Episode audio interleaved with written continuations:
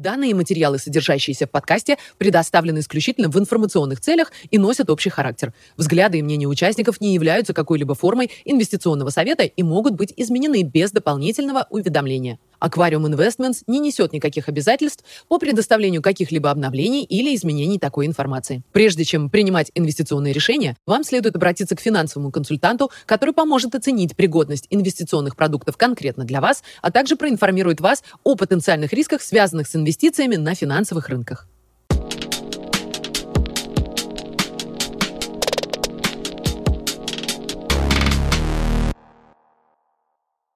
Сегодня у нас пятница, восемнадцатое ноября, и мы записываем свой обзор.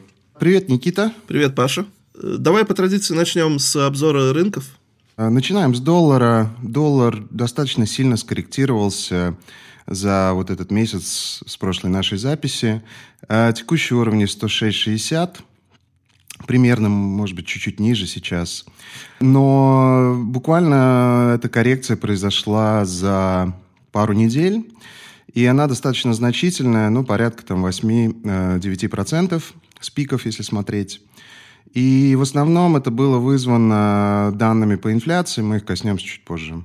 Нефть остается в коридоре восемьдесят-девяносто, если мы говорим про дабл ю ти ай. Несмотря на то, что, ну, очевидно, уменьшают вот этот стратегический запас нефтяной американцы, ну и в целом еженедельные цифры по запасам достаточно негативные. Ну, ничего в этом смысле не меняется. Я думаю, что мы останемся где-то на этих уровнях, ну, из-за, из-за, из-за тех э, причин, которые, которые мы обсуждали в прошлый раз. Не буду сейчас этого касаться. NASDAQ и эс энд пи пятьсот э, тоже повыше, чем в прошлый раз, когда мы записывали. Тоже это связано с тем, что происходило со ставками американскими, то, что говорил Федеральный резерв, и данными экономическими. Генералы все еще остаются, они под давлением с начала года, если смотреть. Ну, здесь график за двенадцать месяцев. Apple единственный, который в плюсе вот за этот период двенадцатимесячный. Все остальные сильно ниже. Но тоже, да, если смотреть с начала ноября, ну, повыше все эти стоки, без исключения. Золото-доллар. Э, на фоне падения доллара золото тоже подросло. Текущий уровень где-то семнадцать шестьдесят. Э, ну, достаточно сильный прыжок, э, больше ста долларов. Ну, посмотрим, хватит ли этого момента, чтобы продолжить рост дальше. Но, конечно, это для нас позитивно. Похожая история с серебром. Серебро повыше, около двадцати одного мы сейчас. Небольшой откат вот с этих двадцати двух. Те же причины.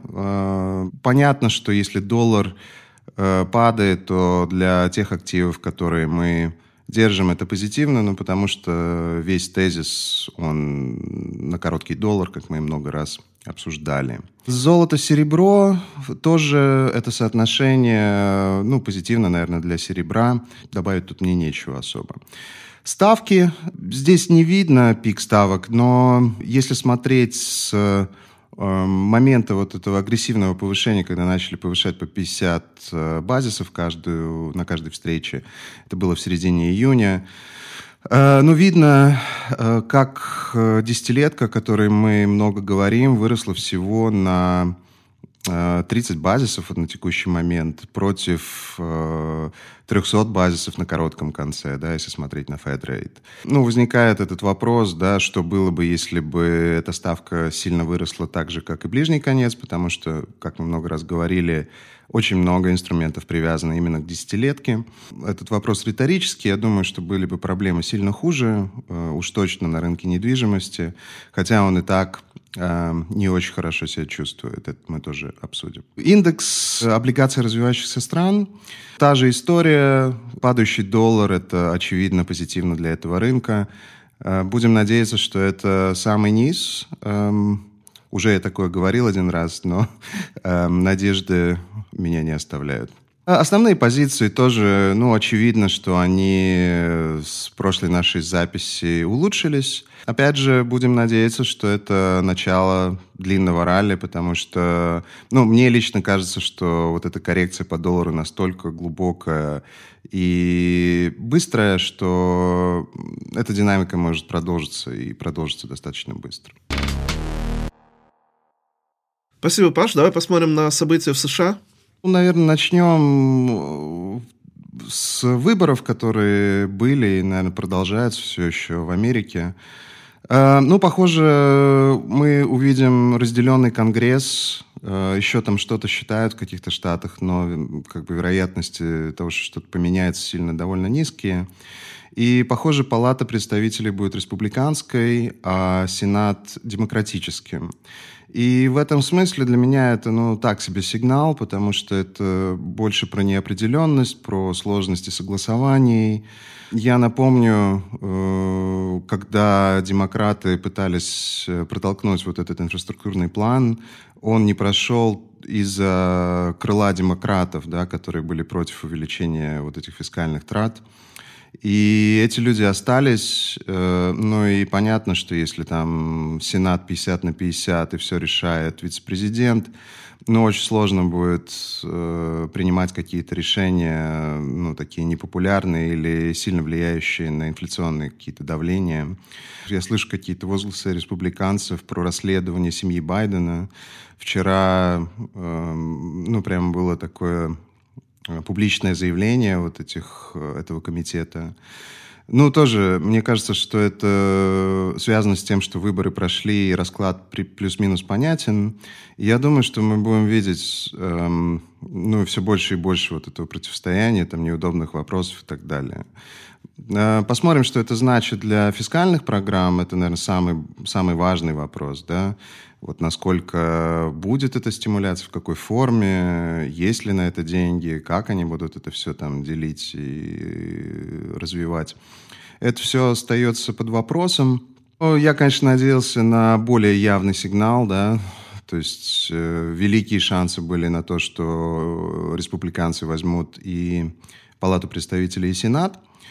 Но как бы есть как есть. Интересно, что ты расценил это как достаточно негативный сигнал, потому что мне бы показалось, что разделенный Конгресс, может быть, как раз-таки сбалансирует вот эту э, ситуацию, потому что иначе республиканцы начнут продавливать свои программы, начнутся какие-то разборки очередные. Ну, я не говорю, что он негативный сигнал. Я говорю, что это сигнал о неопределенности, да, то есть ну, невозможно однозначно сказать, это приведет к изменениям во внутренней политике или внешней. В этом смысле. Но то, что то, что процесс как бы более репрезентативный, наверное, да, там более демократичный, ну, наверное, да, это, наверное, плюс. Ну, ну и возникает вопрос тоже, помимо вот этой фискальной части, будет ли это влиять на то, какую позицию занимает Федеральный резерв. Я еще раз повторюсь, для меня Федеральный резерв никакая не независимая организация, это абсолютно политическая организация. Достаточно вспомнить о том, как э, популяризировалась э, вот эта борьба с инфляцией через поднятие ставки. Там были встречи Байдена с Пауэллом, всякие заявления. Ну, то есть... И, ну, посмотрим. Но мне кажется, что это хороший момент, чтобы это поменять. И, ну, и появляются причины это сделать тоже, да. Э, в любом случае, было заседание Федерального резерва. И э, ну, его можно грубо разделить на две части. Одна – это официальное заявление. Оно было достаточно такое позитивное для рынков. Да? То есть э, там говорилось о том, что э, размеры поднятий ставки будут уменьшаться. И что есть всякие логирующие влияния, которые нужно оценить, ну, то есть посмотреть, как там все это влияет, да, на реальную экономику. Но когда, и второе, когда Пауэлл начал говорить, он был антипод вот, это, вот этого официального заявления, он говорил, что все впереди, вся эта борьба, что инфляция очень высокая. Ну, такое. И рынок э, на тот момент отреагировал негативно, там упали стоки и так далее. Ну и вообще вот эти заявления Федерального резерва, вот разных представителей этих, этого комитета, но они в последнее время очень конфликтующие, да, то есть один выходит, говорит, что надо там выше пяти поднять, например, да, ставку, другой говорит, что надо посмотреть, что правильно, что мы там меньше будем поднимать. Ну, в любом случае, мы можем посмотреть на вот эти ожидания поставки, да, и сравнить с прошлым, они сильно переоценились вниз. То есть на текущий момент в декабре ждут ноль целых пять десятых вместо ноль целых семьдесят пять сотых, да, которые вот последние четыре раза, по-моему, мы видели. И терминальная ставка в марте следующего года, она ниже пяти опять, да. В принципе, за счет этого была переоценка и всего остального. Мы, мы можем опять вернуться вот к этой идее того, что Федрейт должна сравняться с двухлеткой, да, то есть один из моих таких любимых индикаторов конца цикла. Ну, текущий, текущая двухлетка дает четыре целых пять десятых, грубо говоря, четыре целых сорок пять сотых. Федрейт три целых семьдесят пять сотых на четыре. Соответственно, если будет поднять э, на пятьдесят базисов в декабре, как рынок и ждет, мы увидим четыре целых двадцать пять сотых на четыре целых пятьдесят сотых. Ну, то есть практически они сравняются, если двухлетка не поменяется, естественно. Э, мне кажется, что, скорее всего, терминальная ставка будет где-то от четырех целых пяти десятых до пяти. Я сомневаюсь, что есть время для того, чтобы ну, сильно поднять выше. И мне кажется, что несмотря на то, что говорит Пауэлл, какой он там храбрый, как он будет поднимать дальше, сам факт того, что они замедляют эти поднятия и говорят о каких-то лагах, ну, скорее всего, говорит о том, что они уже начинают побаиваться того, что пере- переусердствуют в этих поднятиях. Потому что это тонкая грань, да, никто не знает, какие сильные будут последствия, если экономику тормозить слишком быстро. Еще раз посмотрим на баланс Федерального резерва. Он снижается, но не теми темпами, как нам обещали. Тем не менее, он немножечко снижается. восемь целых шесть десятых триллиона все еще на балансе. Продолжают появляться убытки у федерального, ну, увеличиваться убытки Федерального резерва из-за того, что они платят на резервах и на реверс-репо больше, чем получают на купонах э, тех активов, которые у них на балансе. До сих пор непонятно, как с этой проблемой бороться. И, ну, как мы и говорили, это, вот этот график, он будет стремиться... Э, к увеличению вот этой негативной дельты. Инверсии, э, как обычно, два года и десять лет, и два года и тридцать лет. Ну, абсолютный рекорд. Э, даже график тут не показывает, когда в последний раз такое было. Точно ниже, чем две тысячи восьмой, вот этот период. Но я бы смотрел на два десять лет. Мне кажется, что это более такая показательная метрика. Минус шестьдесят восемь базисов. Э, разница между двухлеткой и десятилеткой. Двухлетка на ноль целых семь десятых почти... больше дает, чем десятилетняя ставка. Верный признак рецессионный. Ликвидность э, очень большая тематика, мне кажется, и мы еще об этом поговорим. Ну и вот здесь э, джей пи Morgan и берет данные э, казначейства американского и показывает, что э, ну, уровни ликвидности недостаточны, и это проблема. Мы можем посмотреть также на волатильность э, рынка трежерис. И здесь он такой широкий, за последние двадцать с лишним лет, двадцать пять лет. Видно, да, вот мы можем посмотреть на восьмой год, вот этот спайк волатильности на гособлигациях американских. двухтысячный год тоже такие, они были, ну, повыше, чем обычно. Ну и сейчас. Проблема это, этого в чем? Рынок облигаций американский, ну и вообще суверенные облигации, они считаются главными залоговыми инструментами для всего рынка. Ну, например, рынок трежерис, он в два раза больше, чем весь рынок э, акций американских. Вот эти суверенные облигации, особенно американские, применяют для многих инструментов, как э, резервный инструмент, да, то есть денежные фонды, банки, пенсионные компании. Для оценки деривативов это очень часто используется и так далее. И проблема в том, что если волатильность на главных залоговых инструментах, особенно трежерис, начинает расти, у тебя Ну, ломаются всякие другие вещи. Ну, например, у тебя недостаточность капитала может проявиться, или у тебя премии на производных растут, как мы видели в случае с Англией, да, мы обсуждали в прошлый раз.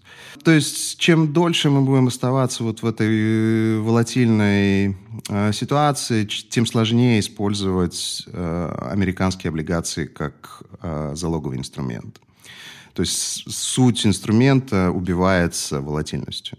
Это очень важно. Мы еще обсудим вот японский сценарий еще раз, да, потому что мне кажется, что он очень важный. На самом деле это относится к любым суверенным а, облигациям. Еще такой, вот, мне кажется, показательный график – это то, что тратит Америка на а, покрытие интереса на своем долге. Да? Ну и видно, как драматично он вырос, да, ну, то есть, ну, не в два раза с двадцатого года, но э, типа того, да, близко к этому. Это, естественно, из-за высоких ставок, да, и мы можем посмотреть про профиль погашений американских трежерис, да, ну, и видно, что где-то тридцать процентов всего долга нужно рефинансировать в, в течение следующего года, пятьдесят процентов в течение следующих трех лет. Ну, вот эта линия, она продолжит расти, потому что, замещая долг старый с низкой ставкой, новым с высокой ставкой, ну, естественно, ты платишь больше. Вот еще раз я хотел показать коррекцию доллара немножко в другой форме. Это месячное изменение. Месяц не закончился еще, естественно, ноябрь.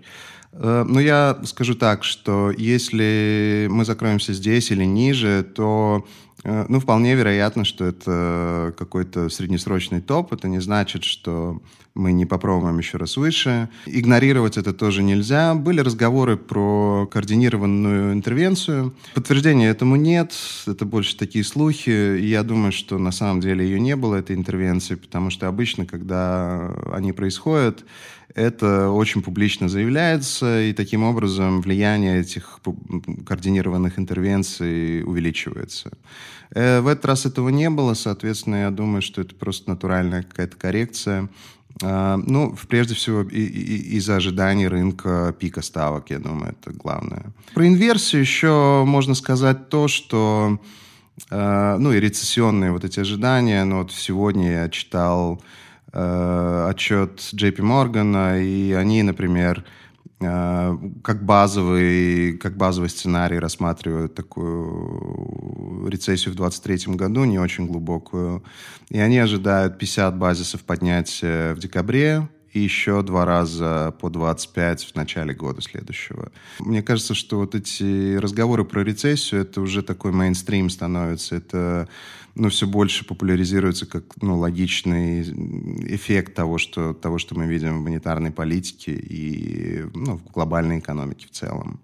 Посмотрим вот эти стандартные цифры, которые мы каждый раз смотрим. Non-farm payrolls в очередной раз показали вот эту цифру где-то в двести шестьдесят тысяч. Все больше вопросов к этим цифрам, ну, потому что если немножко копнуть, вот тут я показываю от Zero Hedge э, график, ну, просто люди взяли данные и в Excel, ну, как бы, э, их отразили. Ну, видно, что полная занятость падает, в то время как на полставки растут, и люди с несколькими работами тоже растут. На мой взгляд, как бы иллюзия того, что очень много рабочих мест э, в Америке, и мы вот каждый раз смотрим вот этот джолтс report, э, по сути, вакансии, да, которые якобы есть на рынке. Ну и опять они там подскочили, опять они где-то около одиннадцать миллионов. Ну вот мы можем посмотреть на эту метрику, похожую на джолтс.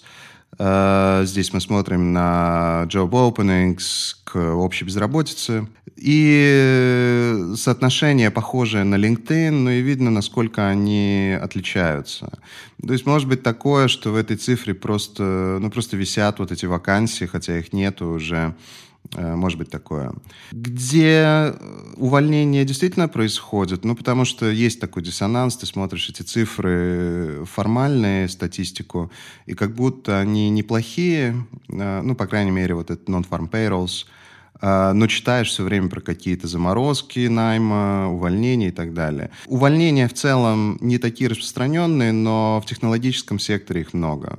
да, то есть явно выделяются. Ну и второе, технологический сектор в последнее время лидирует, то есть э, сначала он там первыми увольняет людей, потом это происходит в других индустриях. Ну, не знаю, это произойдет в этот раз или нет, э, но тоже стоит обратить на это внимание, мне кажется.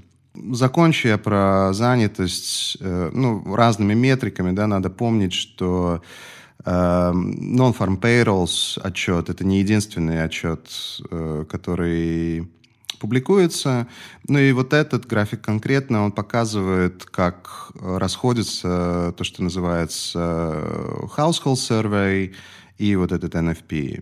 И, ну, скажем, если ориентироваться по household survey, не так все здорово. Ну, то есть, в принципе, практически роста занятости нет. Ну, я молчу про всякие там статистические адаптации, как бы не буду этого касаться, но там тоже есть вопросы к тому, как считается это все и как добавляется, э, добавляются рабочие места статистические.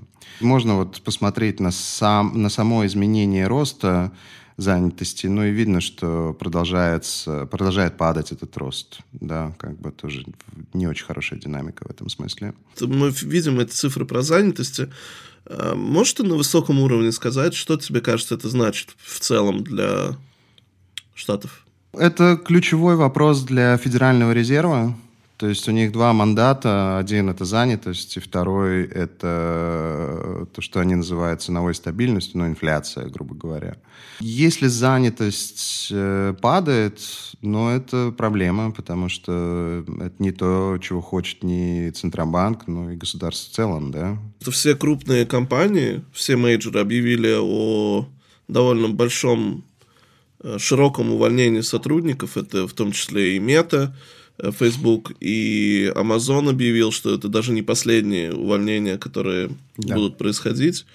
И, и мне интересно на фоне как бы вот этих всех увольнений, как ты вообще видишь все эти данные по занятости в будущем, что вообще э, будет происходить?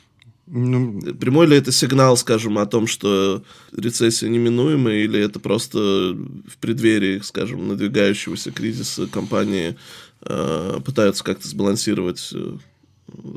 Не, ну, ну, конечно, это не от хорошей жизни ты увольняешь людей. Что тут обсуждать? Эм, насчет неминуемости рецессии, ну, я думаю, что будет рецессия. Тут вопрос скорее, какого типа она будет. Она будет там легкая, или она будет затяжная, или это будет какой-то глубокий финансовый спад, да? В этом вопрос. Я думаю, что мы увидим в какой-то момент вот эти негативные payrolls, как бы они там не, не, не хитрили. Я думаю, что да. Ну и посмотрим, насколько вот эти цифры адаптировались по политическим причинам, да? Но сейчас политических причин мало, выборы прошли, и будем смотреть. Да? Но, конечно, это верный признак. Если ты видишь, что компании объявляют такие меры, ну, значит, продают меньше, значит, заработки меньше. Есть всякие проблемы. Я еще слышал такую теорию, что это происходит на фоне надвигающейся выплаты дивидендов и прочих бонусов, ну, к концу года. И ну, это... мне интересно, связано ли это или все-таки... Думаешь, Я думаю, что... что это теория. Ну, каждый год платят дивиденды, да, как, как правило. Да? То есть, как обычно, мы смотрим потребительскую и производственную инфляцию американские. Ну, и видно, как они пониже. пи пи ай где-то одиннадцать целых два процента. Прирост все равно высоко. си пи ай семь целых семь десятых процента. Ждали чуть выше. Но, мне кажется, главная причина, почему э, рынок так позитивно отреагировал на это, тот факт, что ну, вот эта метрика аренды, которую используют в индексе си пи ай американцы, то, что называется Owner's Equivalent Rent, она продолжила рост, но при этом э, все остальное, грубо говоря, упало. Да? И вот еще раз можно посмотреть этот Zillow Rent Index и о и ар. Ну и видно, как рост цен аренды на Zillow, ну то есть это намного быстрее и намного точнее информация, чем о и ар. Она, ну в принципе, уже в марте достигла своего пика и дальше только уменьшалась. И очевидно, что есть лаг между ценами на недвижимость и фактическим вот этим рынком, например, Zillow индексом и самим о и ар. Ну, то есть рынок знает, что будет пик аренды. Если цены на недвижимость падают и, ну, скажем, недвижимость становится все менее доступной, это точно произойдет. Вопрос, вот этот лаг, он сколько? Он там шесть месяцев, семь месяцев, но он точно впереди. Как только мы достигнем пика здесь, это начнет давить вниз на инфляцию. Поэтому и э, такая реакция сильная, мне кажется. Само время для покупки дома в Америке, ну, наверное, э, одно из худших э, в истории. Да, вот в этом, этот график мы показываем э, из Bloomberg, это на основании отчета University of Michigan. Uh, ну, да, ну трудно ожидать при вот такой динамике какого-то большого спроса или увеличения спроса на недвижимость в Америке. Ну, еще одно такое подтверждение uh, в продажах от uh, компании Redfin, uh, тоже на основании статистики официальной. Ну, мне кажется, это все говорит само за себя. Тоже, мне кажется, важно... Здесь показана, ну, как бы уверенность строителей и уверенность покупателей домов. Ну и покупатели давно уже сдались, так вот, судя по этому графику, а строители только начинают понимать, что происходит. А, ну, это, конечно, если корреляция это останется между этими индексами, я не вижу причин, почему... не останется, потому что, естественно, для того, чтобы рынок был динамичным, развивался и рос, тебе нужны покупатели. Это как бы очевидно. Потребитель, две метрики настроений потребительских. Особенно хочется выделить University of Michigan, вот этот Consumer Confidence, который пятьдесят четыре целых семь десятых. В принципе, эти уровни консистентны исторически с рецессионными периодами. Я не могу эти цифры увидеть иначе, как негативные, да, вот с точки зрения потребления. При этом розничные продажи остаются позитивными. Почему так происходит? Ну, во-первых, эти цифры, они не адаптированы к инфляции, то есть номинально, может быть, покупают и больше, но количественно то же самое или даже меньше. Вот здесь я показываю скриншот из си эн би си, про очередные стимуляционные как бы, идеи администрации Байдена. Ну, тоже, что тут комментировать, как бы понятно. Но субсидии на уровне штатов тоже, мне кажется, влияют на это. Да? Там в Калифорнии достаточно много людям дали денег незаметно. И тот факт, что э, люди продолжают одалживаться. Да? То есть у меня нет этих графиков, но там какие-то рекорды по кредитным картам, вообще долги в целом.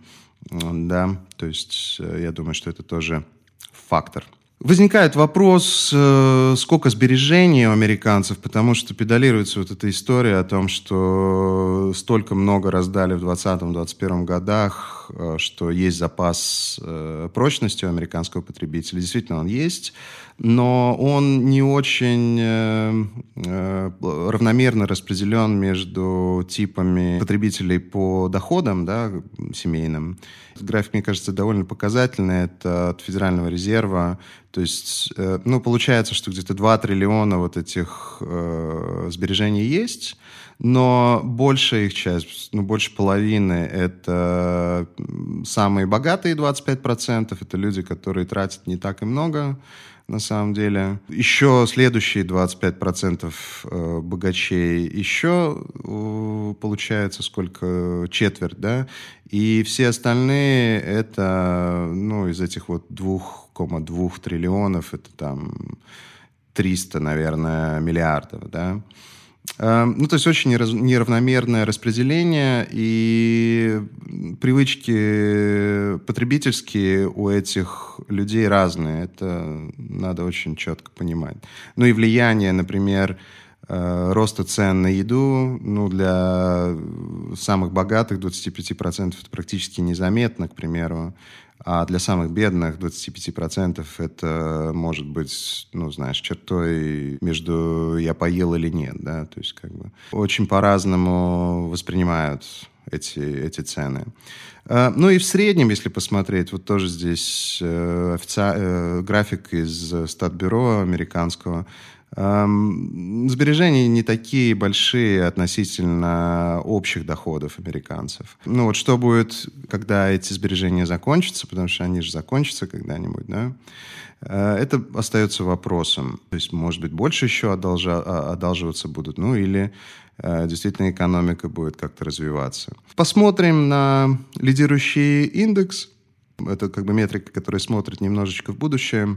Негативная динамика. И мой любимый еженедельный лидирующий индикатор — это и си ар и Weekly Leading Index. Ну да, он тоже, в принципе, упал и где-то на низких уровнях остается. Все еще очень негативная сама по себе метрика. Это ничего хорошего, в общем. Интересно, что при этом вот это сам ВВП американский, он э, был позитивный в третьем квартале, как мы обсуждали уже. И текущие показатели на четвертый квартал тоже позитивные. четыре целых два процента ждет Атланта Фед. Во многом это из-за гострат и экспорта. Да, то есть сильный доллар, он все-таки влияет позитивно на торговую динамику. Ну и считается, что это из-за этого. Даже если мы увидим четыре процента в последнем квартале, это все равно, ну, получается, поскольку по, по проценту в квартал, ну, то есть такое, не сказать, что это сильный рост, да, это borderline такой рецессионный. Но, опять же, это подтверждает то, что рано говорить о том, что мы в рецессии, да, то есть все еще это остается вопросом. Был вопрос по выкупам акций компаниями. Вот эти авторизации я показываю выкупов собственных акций компаниями американскими. Ну, грубо говоря, где-то десять миллиардов в день покупают американские компании. И, конечно, это для рынка акций позитив, но даже этого не хватает для того, чтобы он, ну, как-то сильно рос. Да? Все-таки давление продавцов выше. Я слышал, что эти байбеки, они еще связаны с теми установками, которые ключевые инвесторы дают управляющим, си и о компаний, что меня немножко удивило, что это происходит прямо на пике стоимости акций. Да. Мы с тобой обсуждали, что рынок накачан, в общем-то, ритейл-сектором, и когда все кинулись приобретать акции компании на выданные чеки, да, и все равно происходили байбеки. Решение по выкупу акций принимает правление компании, и ничего в этом такого удивительного нет. Это всегда происходит, когда у компании есть излишек кэшевый, ты можешь либо вложить в развитие, ну, я не знаю, станок дополнительный купить или что там тебе надо, сервер установить. Или можешь выкупить существующих акционеров. Это происходит с момента появления ликвидного рынка публичного. Вопрос, в какой момент это лучше делать, ну, конечно, для акционеров, чем, чем э, оставшихся акционеров, скажем, чем э, ниже цена, тем лучше это делать, да, это как будто выгоднее, и ты, э, если ты си и о, ты, по идее, должен покупать эти акции в тот момент, когда ты считаешь, что они недооценены, да, то есть это более эффективная аллокация капитала получается. Эм, пик или нет, ну, мы же не знаем, где пик, да, то есть то, что там акция стоит X, она может стоить два икс через год. Может быть, си и о знает, что какой-то будет продукт великий, да, или еще что-то. Э, поэтому очень сложно оценить это, это только в, ну, ретроспективно ты можешь сказать, это было высоко или низко. Э, я к этому отношусь как к натуральному процессу. Наверное, низкие ставки стимулируют байбеки. Тебе некуда аллоцировать этот капитал, да. Но сейчас-то они не низкие, поэтому... Ну, не знаю, я думаю, что... Ну, и опять же, рынок скорректировался, да. А, то есть, по твоей логике, наверное, сейчас правильнее делать байбеки, чем полгода назад. Последний график, который я покажу по данным... Интересно, что монетарная база широкая, американская, последний месяц увеличилась. несмотря на вот всю эту риторику, несмотря на то, что баланс снижается. Частично это уменьшение вот этой реверс-репо программы там поменьше стало. Неудивительно, что рынки воспряли немножко, да. Что будет дальше с этим, посмотрим, но вот хотел закончить на этом, наверное, мне. Спасибо, Паш. Давай теперь обсудим события в мире.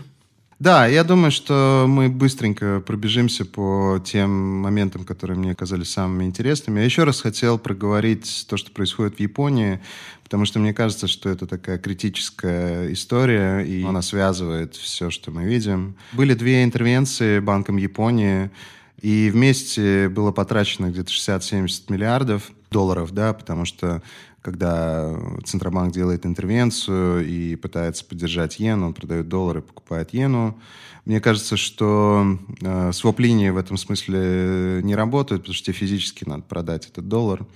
Э, но что работает? Ты можешь э, взять кэш этот из резервов и продать, и ты можешь продать свои трежерис. Учитывая, что у японцев в целом один и два, по-моему, или один и один триллион трежерис на балансах, вроде как эти шестьдесят миллиардов не так много, и я помню, как, ну и мы обсуждали, да, и вообще все смеялись над Банком Японии, что глупости они делают. Первую интервенцию они сделали по сто сорок шесть, вторую около сто пятьдесят, чуть выше сто пятьдесят, ну и сейчас мы сто сорок. Разговоров про то, какие глупые люди в Банке Японии центральном, ну, уже не, нету такого. Интересно другое, что параллельно этим интервенциям они делают контроль кривой на десятилетке, они держат свою десятилетку на уровне ноль целых двадцать пять сотых процента. И таким образом они снижают стоимость э, своей валюты, потому что они увеличивают массу, покупают этот долг, но при этом американские ставки растут и доллар растет. Делая интервенцию, они делают обратное. Они продают доллар, покупают иену. Ну, то есть как будто одно и другое — это противодействующие силы. Эм... И, ну, возникает, да, вопрос, почему они это делают. Я думаю, что ответ как раз в рынке трежерис. Они продают трежерис. Похоже, что это не нравится ни казначейству американскому, ни Федеральному резерву, потому что это создает э, нестабильность, это увеличивает волатильность, как мы видели. Как раз та ситуация, когда вот то, что Йеллен а, описывала как проблемы со стабильностью на рынке трежерис. Ну, такая немножечко «уступи дорогу», да, игра. То есть кто первый свернет, сколько, ты, сколько тебе надо продать трежерис, чтобы заволновался Федеральный резерв. Ну, если это шестьдесят миллиардов, и они волнуются, ну, что будет, если будет сто миллиардов, да? Как бы большой-большой вопрос. Были вот эти слова финанс... министра финансов японского Сузуки, который говорил о том, что были какие-то договоренности о волатильности на рынке валют. Ну, вот мы возвращаемся к этой идее к интервенции координированной. Ну, вот странно оно все пахнет. Почему даже шестьдесят-семьдесят миллиардов приводит к этой нестабильности продаж? Потому что все продают. Потому что Федеральный резерв снижает свой баланс, потому что казначейству нужно финансировать двойные дефициты, потому что людям нужно продавать свои трежерис, чтобы, ну, какие-то, может быть, маржин-коллы закрывать, да, ликвидность эту получать как-то.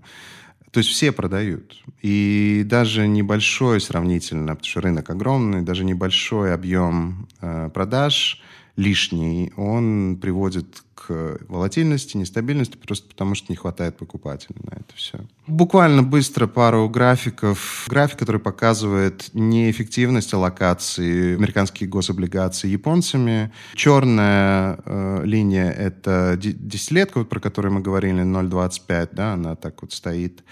Э, синяя линия — это номинальная десятилетка американская, около четыре процента, чуть ниже. И красная линия — это э, та же десятилетка американская, но с захеджированным риском доллар-иены.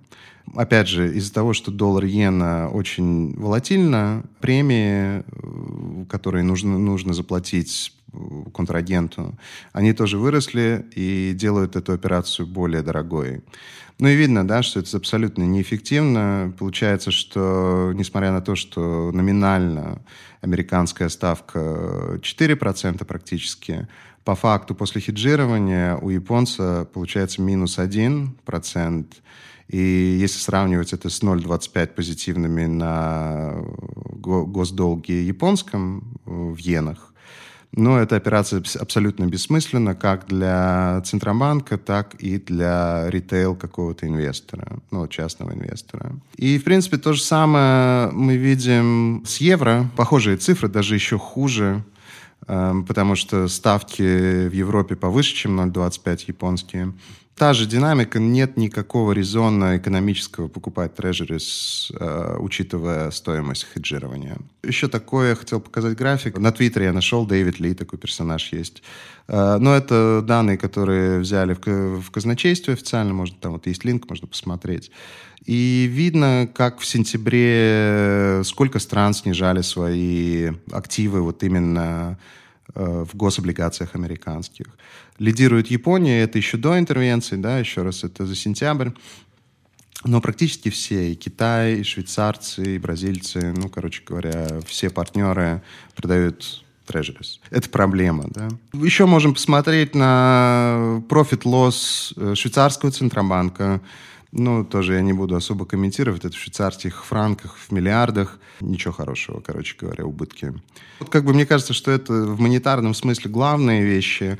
Но я бы еще отметил такие вещи, как грядущую поездку Си в Саудовскую Аравию в декабре. Она запланирована. Это первая поездка вот в конкретную страну, насколько я помню, после переизбрания Си. Министр иностранных дел Саудовской Аравии сказал, что будут обсуждаться торговые связи и региональная безопасность. В визите Си, мне кажется, это очень важно, то, что такое проговаривается.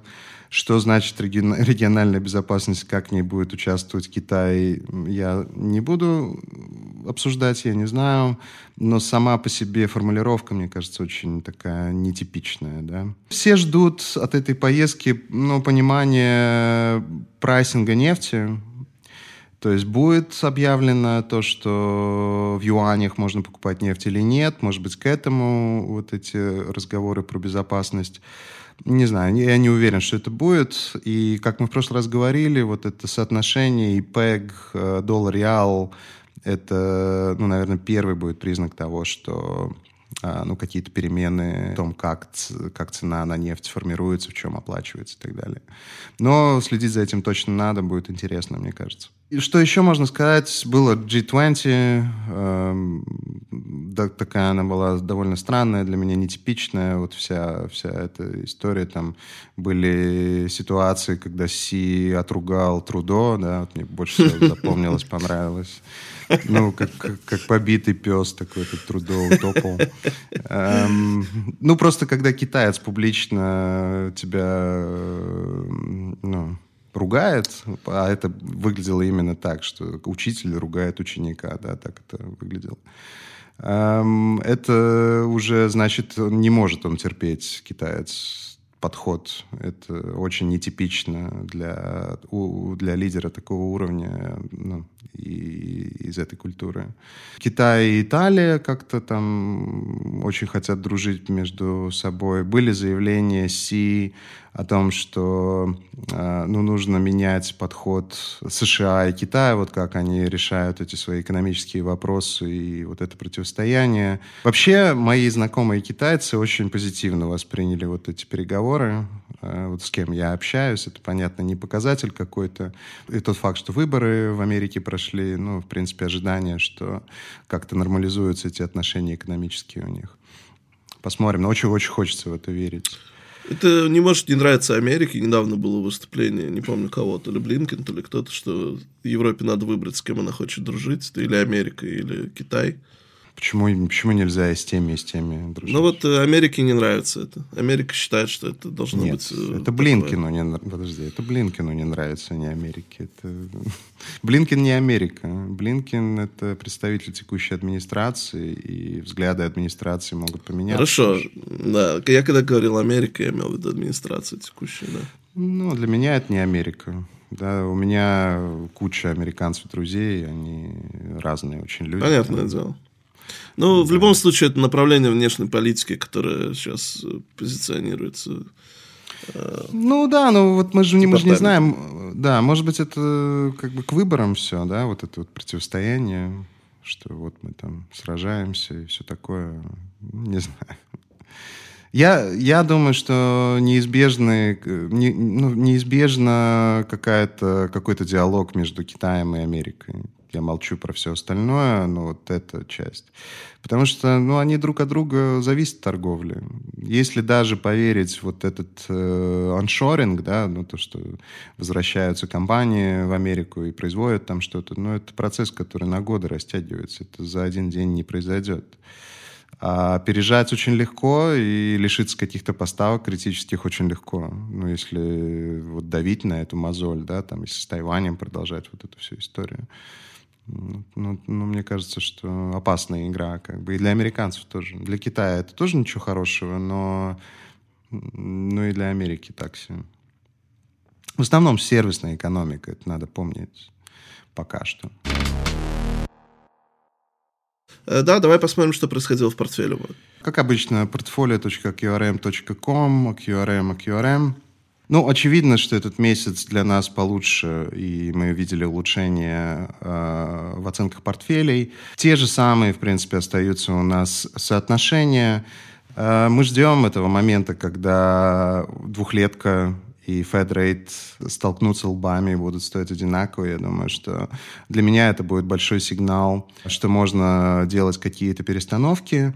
Я думаю, что вне зависимости от того, что будет происходить монетарно и фискально в Америке, но и в мире в целом, мне кажется, что дальше доходности отдельных инструментов будут такие селективные.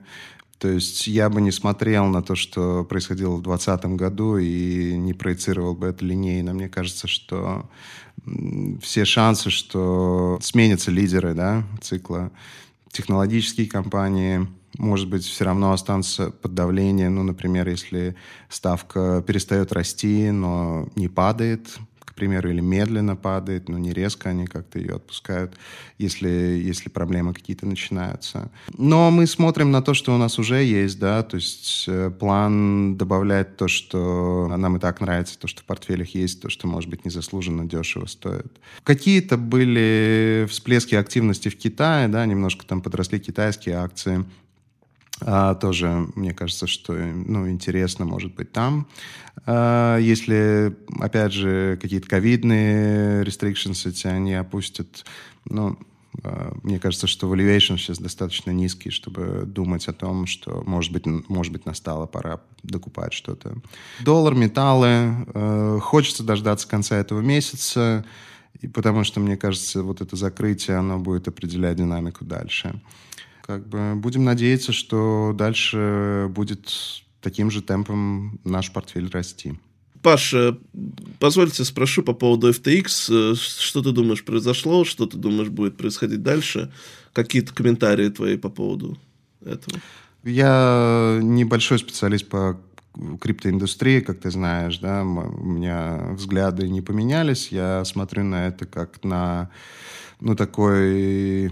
турбо-альфа-актив, гипер-альфа-актив. Да? То есть для меня это ближе к акциям, технологическим акциям. Сам эф ти экс, ну, проблема там в, в том, что это такое. Вот этот главный там лидер, я не помню, как его зовут, из такой очень специфичной семьи.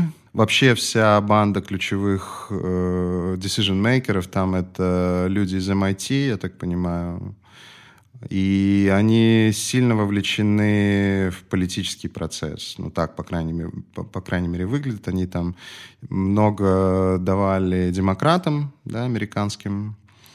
Вторые, вторые, второе вот этот вот лидер их был после Сороса, я так понимаю. Как-то так я читал. Ну, то есть политическая история там важна. Они подали на Чаптер одиннадцать, ну, то есть, по сути, банкротство, и поставили нового там си и о и аудитора. Ну и вот была публикация, буквально вчера была статья, где этот человек, его зовут э, Джон Рэй, э, ну он там ругался, говорил, что это худший, худший баланс, худшая бухгалтерия, которую он когда-либо видел. И это тот же человек, который аудировал Enron в свое время, там многие наверняка помнят, Enron это была энергетическая компания, то есть торговая. Но там был ад абсолютный бухгалтерский, крупная компания была. И вот этот же человек аудировал, ну, постбанкротный этот Enron, и это хуже, чем Enron. Если говорить про объемы, там разброс как бы вот этих дырок на балансе эф ти экс от десяти до пятидесяти миллиардов, я так понял, что, ну, довольно неточная цифра. То есть у них там какая-то структура, огромное количество дочек компаний, да, ну, subsidiaries. Эм, ну, плохо это для индустрии, конечно. Это потянуло за собой много централизованных вот этих криптобирж. Эм, что, опять же, вот мы с тобой обсуждали в какой-то из наших разговоров. Ну, идея биткоина, она антицентрализация, да, то есть идея в чем? Ты держишь э, свой биткоин на своем кошельке, ни в каком ни банке, ни на какой ни бирже, у тебя есть пароль к этому кошельку, и вот ты как бы счастлив, и куда бы ты ни приехал, ты можешь его там обменять на местный фиат или там потратить как-то или еще чего-то. Если у тебя это все на бирже, то это антибиткоин. И в этом всегда была... Ну, у меня всегда был вопрос, почему вот эти вот э, биржи так востребованы. Но, хотя это философски обратная сторона этого дела. Я думаю, что в любом случае индустрия останется. Я не думаю, что это конец индустрии. Но, конечно, есть вопросы к этому Tether, к Binance. Вот насколько это все влияет на них. Ну, да, я думаю, что волатильность останется на рынке, где там вот этот низ. Ну, кстати, биткоин не так сильно и переоценился, если так сравнивать, если учитывать как бы масштаб проблем. Может быть, это как раз признак силы какой-то, не знаю. Мы не держим биткоин и какие-то токены эти все. Если говорить о том, ну, если у кого-то есть интерес, и вот сейчас покупать или не покупать ли, и вот такие вопросы, ну, я бы поосторожничал, потому что особенно со всякими вот этими производными токенами, потому что непонятно, невозможно отличить э, хорошее от плохого. Но я не могу, по крайней мере. Всем спасибо. Как всегда, жду вопросов. Комментируйте, отвечайте, звоните, пишите. Я всегда рад. Всем э, хорошей недели.